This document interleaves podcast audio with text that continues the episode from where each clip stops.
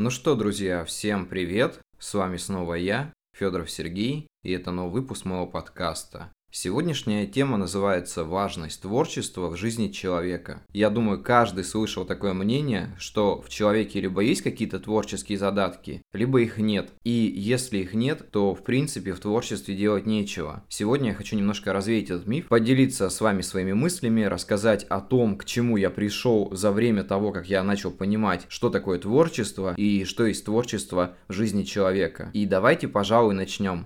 Такой небольшой спойлер с самого начала. Мне хочется сказать, что не творческих людей в принципе не существует. Есть люди, которые ленятся развивать свои какие-то навыки и задатки. Потому что творчество, оно в принципе есть в любой работе, так или иначе.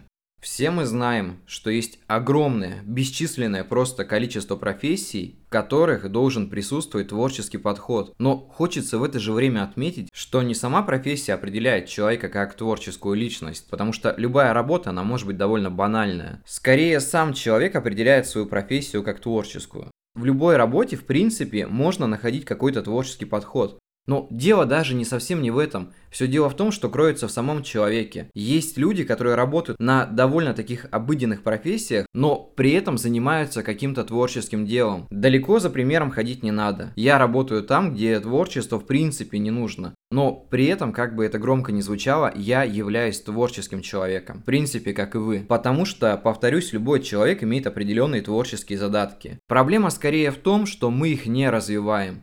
Так или иначе, в детстве мы все рисовали, что-то писали, быть может, даже что-то конструировали. Вспомните, как все играли в кубики, собирали пирамидку. Причем многие из нас это делали довольно креативно, не по порядку. Но это же и раскрывает какие-то наши взгляды. Такой способ самореализации. Я думаю, что те, кто в детстве проявляли свои творческие способности, помнят о том, как в подростковом возрасте у них возникали какие-то протесты к миру, к обществу, к окружающим, к родителям и так далее. И тогда мы начинали делать какие-то вещи, которые реализовывали нас как творческого человека. То есть тот же пример — это написание рассказов, написание каких-то немного графоманских постов, или текстов, или чего-то еще. По сути, это способ самовыражения. Вспомните о том, как вы рисовали какие-то картины, просто какие-то иллюстрации. Это все равно ваше подсознательное творчество пытается выйти наружу. Проблема, скорее всего, в том, что многие из нас глушат это явление, потому что боятся, что оно в итоге помешает им в дальнейшей жизни. Многие считают каким-то клеймом, страданием и так далее. У меня ничего не получится, мое творение никому не понравится, лучше это убрать в дальнюю полку, не использовать никогда. Само творчество изначально, испокон веков, оставляло нам какие-то знаки для того, чтобы мы понимали прошлое поколение, для того, чтобы мы развивали то, что сейчас имеем. Вспомните даже какие-то наскальные рисунки древних людей с их колесами, охотой, какими-то иллюстрациями. Это творчество, которое нам оставили наши предки. То есть из этого всего мы приходим к одному большому выводу. Творчество существует столько, сколько существует сам человек. Потому что человек уже рождается с этим задатком, который он начинает так или иначе развивать. Многие сейчас в современном мире работают в таких профессиях, где нужна креативность, где нужно как-то самовыражаться в своей работе, делать что-то интересное, чтобы привлечь клиентов и как-то повысить эффективность того, что ты делаешь. Креативность – это тоже часть творчества, потому что без креативности у тебя бы не было того же мобильного телефона, потому что он тоже предмет креативности. Не знаю, тот же iPhone – это тоже креативность человека, то есть это тоже является творчеством. Творчество – это все, что окружает тебя вокруг.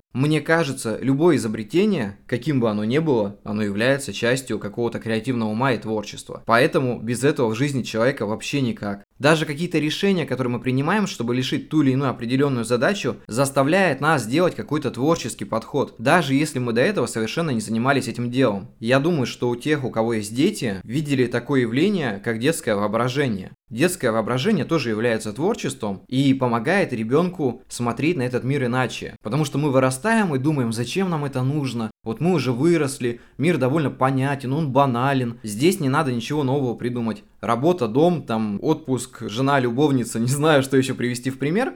Ну, я, конечно, сильно иронизирую, но по факту так оно и есть. И когда мы сохраняем это творческое воображение и смотрим на этот мир иначе, наша жизнь перестает быть скучной. Посмотрите на художников, посмотрите на Ван Гога, который рисовал довольно интересные картины. Вы думаете, он думал о банальности своей жизни? Нет, он искал в ней что-то интересное, он показывал это на своих полотнах. Те же самые писатели, поэты, конструкторы, инженеры, мыслители, да, список может быть бесконечный, потому что везде присутствует это творчество. И пока в тебе это есть, твоя жизнь приобретает какую-то интересную форму, которая не даст тебе никогда соскучиться. Даже для тех, кто хочет подниматься по карьерной лестнице, нужно уметь чем-то выделяться, а значит, нужно быть творческим человеком. Мне кажется, что пока мы сохраняем в себе это, мы можем изменять мир, делать какие-то новые открытия, помогать людям, улучшать нашу жизнь. Даже подобная креативность очень часто меняет медицину и так далее. Хочется сказать, что даже такой продукт, как нейросеть, это предмет человеческого творчества. Кстати, недавно была такая история, что нейросеть начала подбирать определенные ингредиенты для новых лекарственных средств, и буквально через год у нее получилось создать формулу для лечения какой-то сыпи. Но в этой ситуации самое главное, чтобы она не заменила человека в итоге.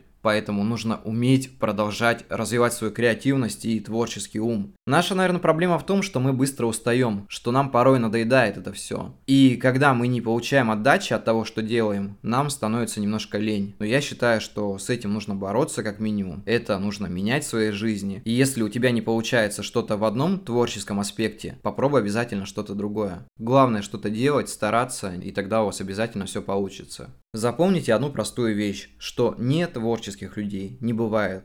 Бывают люди, которые не хотят развивать свои творческие навыки. Но если вы нажали на кнопку и уже слушаете этот подкаст, значит, творчество вам не чуждо.